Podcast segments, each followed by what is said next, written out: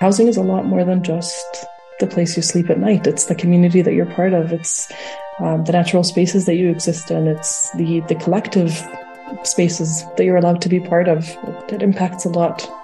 There's uh, lots of really cool opportunities to pair sustainable design with climate resilience with you know affordability because all of these things help create lower operating costs or abilities of not having shocks when the utility costs spike. I'm john lewis and you're listening to 360 degree city a podcast where we talk to people who are working to make cities better. Our hope is that after each episode you'll start to see your own city from a slightly different angle. What would housing look like if community, hospitality, and beauty were at the forefront?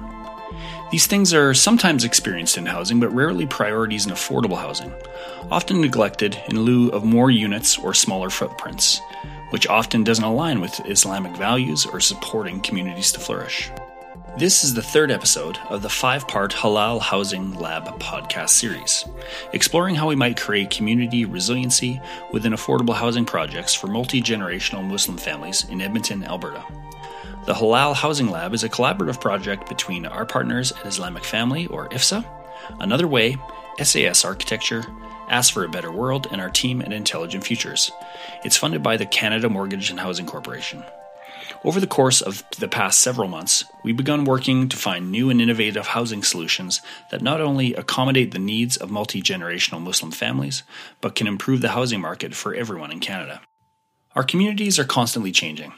Most change is gradual, happening piece by piece over longer periods of time as properties and areas are redeveloped and as new demographics begin to call a neighborhood home.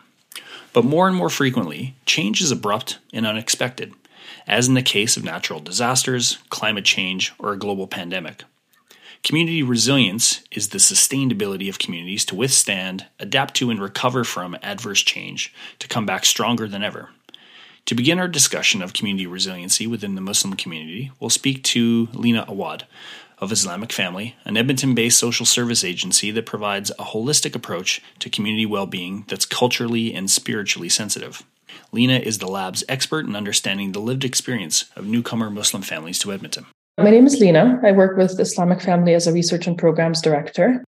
Lena, I'm wondering if you could describe the concept of service, care, and hospitality in the Islamic faith and how that intersects with how housing could look different in terms of creating community resiliency and really meeting the needs of the families that you work with. Hospitality is huge um, in Islamic tradition. Um, guests for us are a blessing um, and the service of and care for others is, is a form of worship. So that really shows just how integral hospitality is to our faith, to our uh, diverse cultures, to our traditions. And for many Muslims, their their spaces in their homes, regardless of where they come from, um, are designed to allow for that warm hospitality to take place. When we think about that in the context of affordable housing, I think it's important that we design spaces that work for people. Also, um, alongside that, it's important that we rethink how we do our terminology. Um, so the terminology that we use to describe housing, um, that we use around housing, but it's reflective of these rich traditions that we have. Uh, this is probably one of the more exciting parts of the lab for me. Um, just looking, thinking about different ways of arranging a space so that it fits into someone's cultural faith background um, in a way that's also trauma informed. Mm. So how do we make a space have be open, have windows in it, have a lot of sunlight, um, have an abundance of of spaces so people can can coexist within it but still have it be private and still have a woman who wears a hijab be able to to be in her space and have that privacy while having guests over Mm-hmm. And that's really one of the exciting things uh, about the lab as well. In addition to you know just focusing on you know families that your organization serves, and that there's that need in the community, that there's the opportunity to hopefully replicate some of these learnings to you know really allow different community members, you know, indigenous community members is a great example of just that shift from surviving to thriving. And when we think about affordable housing, it's it often the argument is just you should be thankful for whatever you get. Let's just, you know, get a roof over somebody's head. And there, I mean, with the the, the pressing need across the country, really, uh, you can see some of the logic in that. But then you just take take a beat and just think about what's it like to actually be in there once you're there. And if you're having to separate from your brothers and sisters and you have to live across the hall and things like that, like it, yeah, it really puts puts a point on the fact that we need to explore other ways of building because there are other ways of living um, than we conventionally build for. Maybe you could speak to the the journey and, and maybe you have if you have some success stories about uh, you know your newcomer families particularly. Um, just that difference of surviving to thriving if we just kind of keep with that theme of you know you're arriving in a in a new country you're you've already experienced tremendous hardship to to arrive if you're a refugee. That path of you know if you're living in a place that allows you to be with your family your natural support you're comfortable you're able to live the way you want in your leading to your best life. Can you maybe talk about the impacts you've seen when folks get properly housed, get the support they need, and then you know what that means for our, our communities across the country?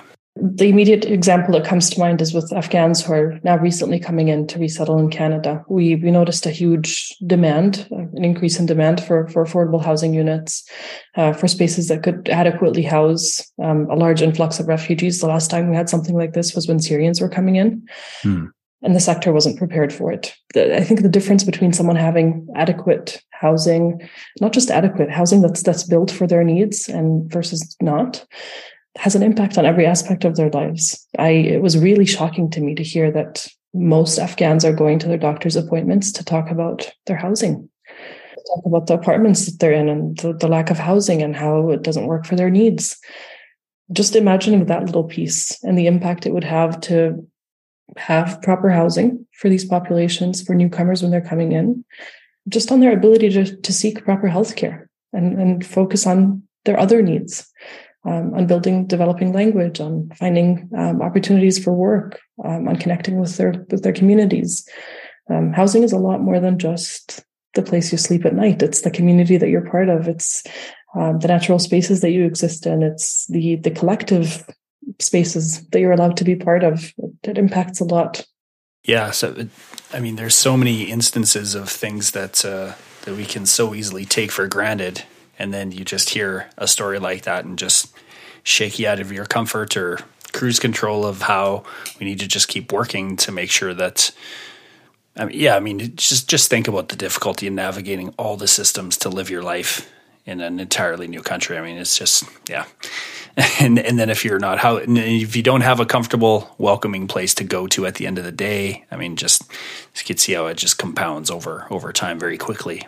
Part of the work that I do is uh, as a sponsorship agreement holder, we support refugees to come to Canada by working with local co-sponsors the investment that we make in that system of, of connected them to resources beforehand, educating them on what to expect, uh, providing them with tools, uh, empowering them to make their own decisions around their needs um, and their wants before they even come to Canada is huge in, in, in making sure that they're not just surviving for that year, because that's the focus that most have is just ensuring people survive, they have their basic needs. It's looking at how they can thrive. Mm-hmm, mm-hmm. Do you do you have any illustrative stories of families that you've worked with that that have arrived newly in Canada and have been able to get the supports they need and how they're doing these days? Uh, I hope I can tell the story well and do it justice. we we really shifted the way we do refugee intake this year. Um, how we do the sponsorship process overall. We we shifted a lot of our focus that was initially spent on admin work to doing a lot of um, in-person touch points, um, doing home visits, uh, doing intake with them and, and supporting them in their day-to-day needs. A lovely example of how that worked out is usually, you know, in the first week, the first month of a family coming in, there's they're just hopping between government places, getting an ID here, social insurance number there. This person was able to navigate the process within just a few weeks, which is unheard of for us. It mm. usually of us just give, send me this paper, get me that paper. This is where you need to go for this. This person was able to navigate it within a few weeks, and they were in Banff. They they just went on a trip, on a road trip with their sponsor. They were visiting our office. They were able to find a job and work, and all within a short period of time, just because they received the appropriate supports. They had a system that was designed for their needs. Um, it was designed with their comfort and, and their flourishing at the heart and center of it. So they were able to navigate those silly, tedious processes that they need, mm. but that are that shouldn't be the bulk of their work in that first year. Mm. They were able to focus on building connections. Traditionally, what we see with sponsored refugees in that space is within a few months, within sometimes a few weeks, even um, that bond between sponsor and refugee begins to break down. Um, and that often results in fractures in families and households. And just to think that investing the right resources, doing the right legwork beforehand, could shift that whole mindset of, of how a family unit operates is wonderful. Mm-hmm. Wow. Wow. That's a really encouraging um, story. And hopefully, you know, if, if systems of support can yeah, I mean, it's just that you talk about human centered design and human centered care, and that's that's really what it's all about. That's fantastic. To better understand how the built environment of our cities can support multi generational Muslim families as they navigate the systems of social support and the challenges of affordable housing, we'll speak to Shafraaz Kaba, one of the lab's architects and an expert in creating resiliency within communities. Hi, I'm Shafraaz Kaba. I'm a recovering architect that now mostly uh, works through sustainability in terms of how to make buildings uh, and and hopefully our society more responsive to creating a zero carbon world.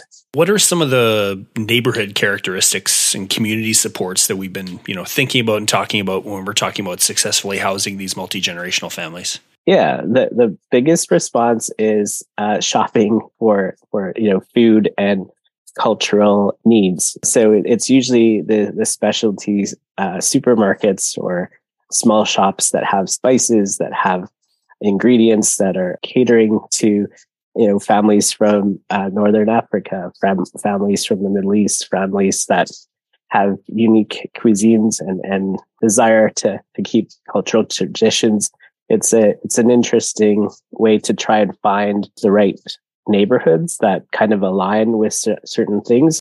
What we've heard is a lot of communities want to be near services and shops that are sort of north central Edmonton, kind of in the Northgate, Castle Downs, even kind of Glengarry neighborhoods. And really they, they focus not only on where they get food and services, but also places of worship. So there's several kind of burgeoning communities around Rosslyn Park and, and others. Again, it, it, it looks to sort of critical mass of where families have located and um, certain families have also identified some places in South Edmonton. So we're, we're trying to find on balance you know how how to bolster that need for uh, families and friends to to sort of be nearby and nearby to food and near nearby to the mosque or places they frequent on a regular basis. Hmm.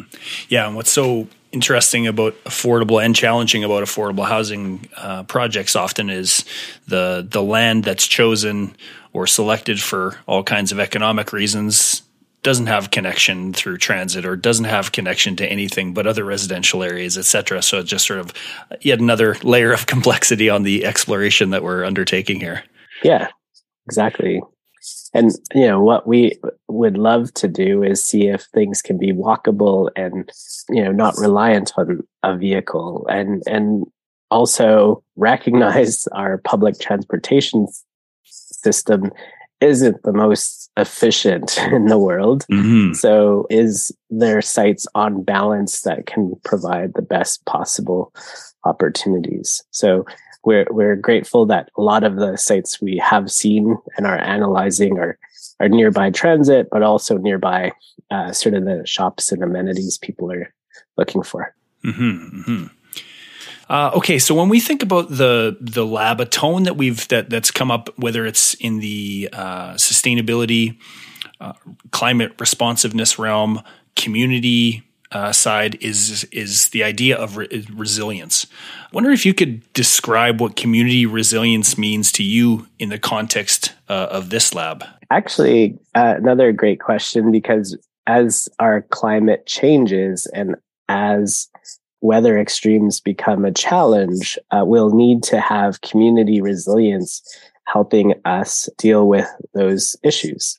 So, for example, until recently, we, we've never actually had consideration of fresh air refuges, right? Mm-hmm. Because we are getting more and more forest fires in our uh, province, even other province like forest fires from BC are affecting our air quality.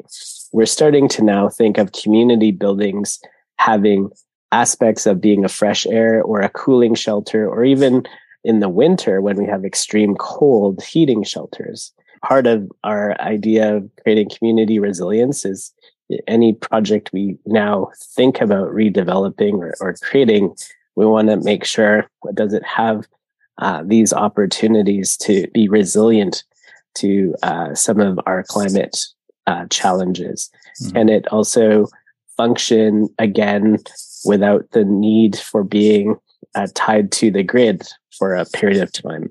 Like if our electricity grid goes down, can there be a switch to renewable solar that's on site that can help power essential equipment like refrigerators and freezers mm-hmm. that don't spoil the food? Can we create passive strategies that allow, especially residential structures that should be fairly easy to create passive heating as long as the sun is shining, uh, as long as you insulate the building properly. So there's uh, lots really cool opportunities to pair sustainable design with climate resilience with you know affordability because all of these things help create lower operating costs or abilities of not having shocks when utility costs spike, whether they're electricity or natural gas.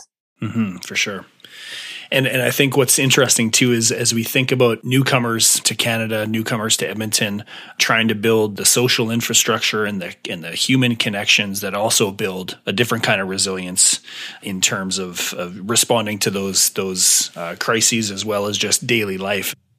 Next, we'll hear from Omar Yaqub, servant of servants at Islamic Family, to discuss some of the larger systemic issues emerging from our current housing model here in Canada. My name is Omar Yaqub. I get to serve the team at Islamic Family. The unintended consequences of the way we set up housing is one, we undercut people's ability to find natural supports. So it might be that you have a grandparent or an aunt or an uncle who can provide childcare, but because you have fractionalized housing, you lose those supports. You know, you lose some of those inbuilt care environments, you lose some of those corrective mechanisms that help people with mental health know, extended families aren't always healthy, but when they are healthy, they are, I think, one of the most incredible resources to support people. Mm-hmm. Yeah, really, you know, if you think about resilience in terms of, you know, resilience of family members, if you have that broader support network within a family and then you extend that to a broader community, then all the individuals in it should be a heck of a lot more resilient as they navigate all the challenges of, of life.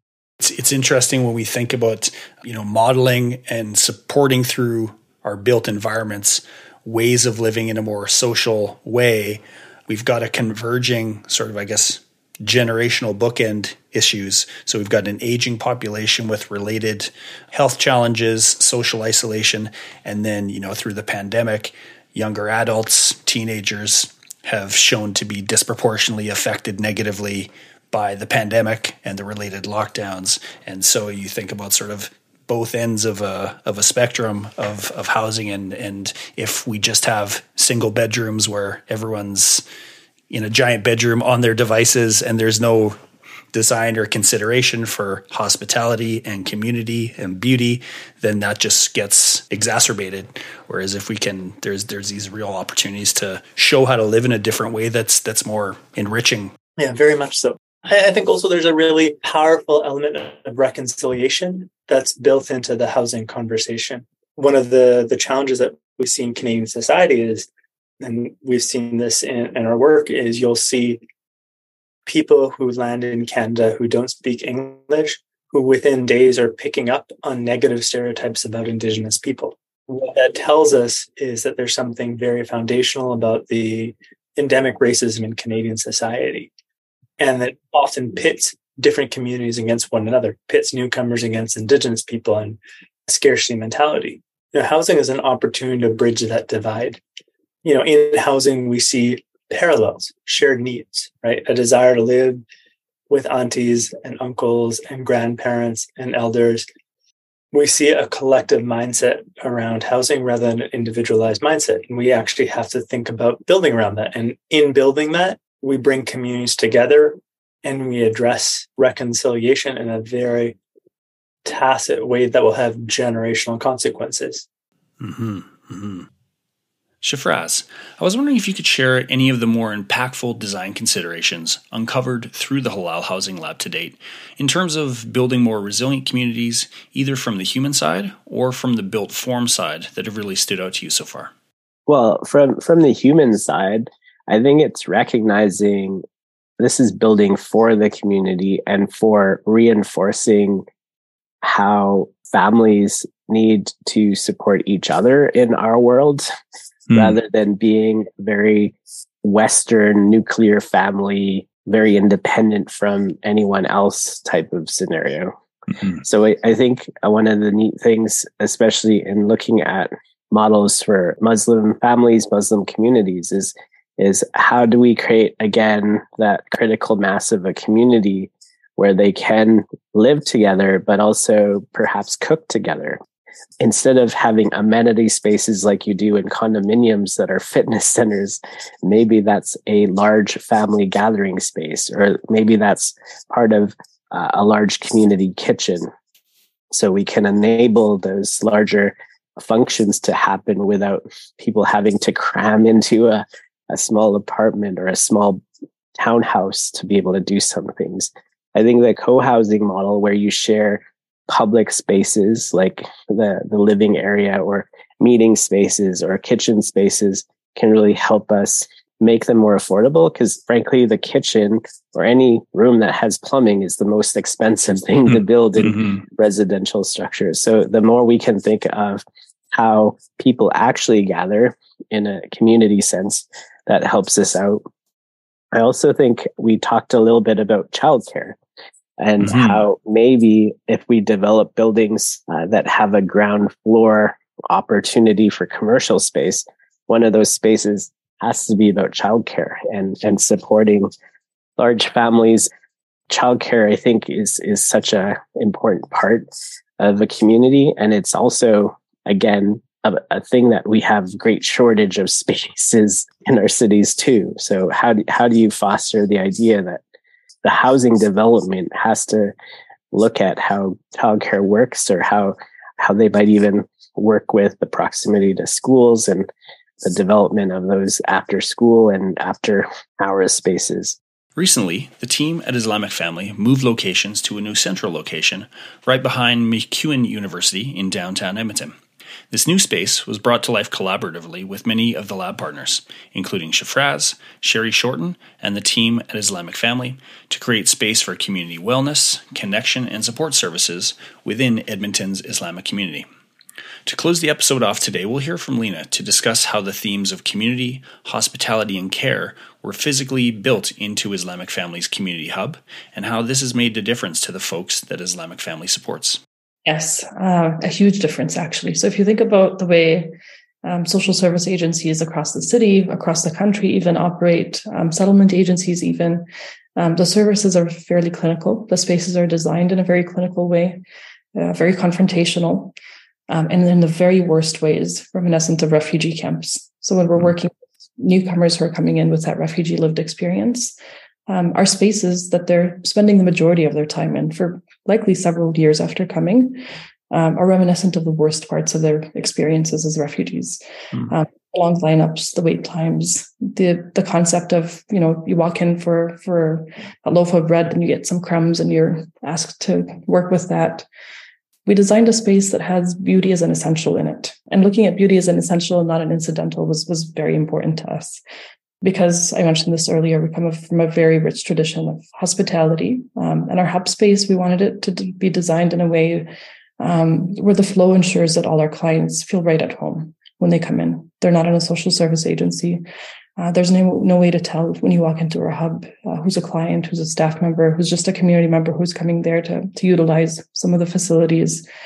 And in our space, there are nods to both Islamic and Indigenous art and architecture um, in the colorway uh, that we have, um, and a lot of the patterns that we're using across the space. a lot of them pay homage to the Canadian prayer rug, which has it's it has two crescents, two yellow crescents on uh, the sides of it, and it's decorated with the historic Al Rashid rooftop. And a lot of the background is is reminiscent of the the Four Seasons that we have in Edmonton. And in the center of it, there's a lodge pole, uh, which is Alberta's official tree. Um, a lot of those are, are mimicked within our space, and it's it's beautiful to look at. That's the first thing that people are struck with, and that's not an accident. And it has shifted the mindsets of how newcomers interact with our space, how clients in general interact with our space. Uh, when in the past someone would come to us to pick up a food hamper, they'd be in and out within a few minutes. Um, what we're noticing now is they're staying, they're lingering, they're leading prayer, and it's it's wonderful to view, but it's also very unremarkable. So someone comes in for a food hamper, leads prayer, has lunch, uh, has some coffee with a friend, might partake in a board game uh, or create something in an art workshop, and then leaves for the day. Um, that's the type of experience we want to see for newcomers. And that entire mindset shift just came from space design, entirely from space design. From initially delivering services the way a refugee camp would, to now having services that have hospitality, beauty at the forefront. Mm-hmm. It is pretty yeah it's it's remarkable but not remarkable like you like you say when i when i first walked into the space it just felt comfortable and welcoming and it's actually more remarkable when you sit in there and think of the comparisons. Okay so before we uh, we wrap up uh, i have a question for you that i didn't prepare you for intentionally so um, it's something we ask every guest we have on the podcast if you could share a city that you love and why you love it I went to university in the Boston area and I really loved the city because I could walk everywhere. The walkability of it was wonderful.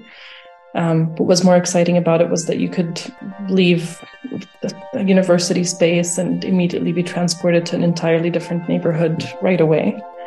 It was very diverse in the markup of it, but the walkability of it is something that has always stuck with me. I, you could get anywhere on feet if you want to yeah, it's one of it's a city that I really really love.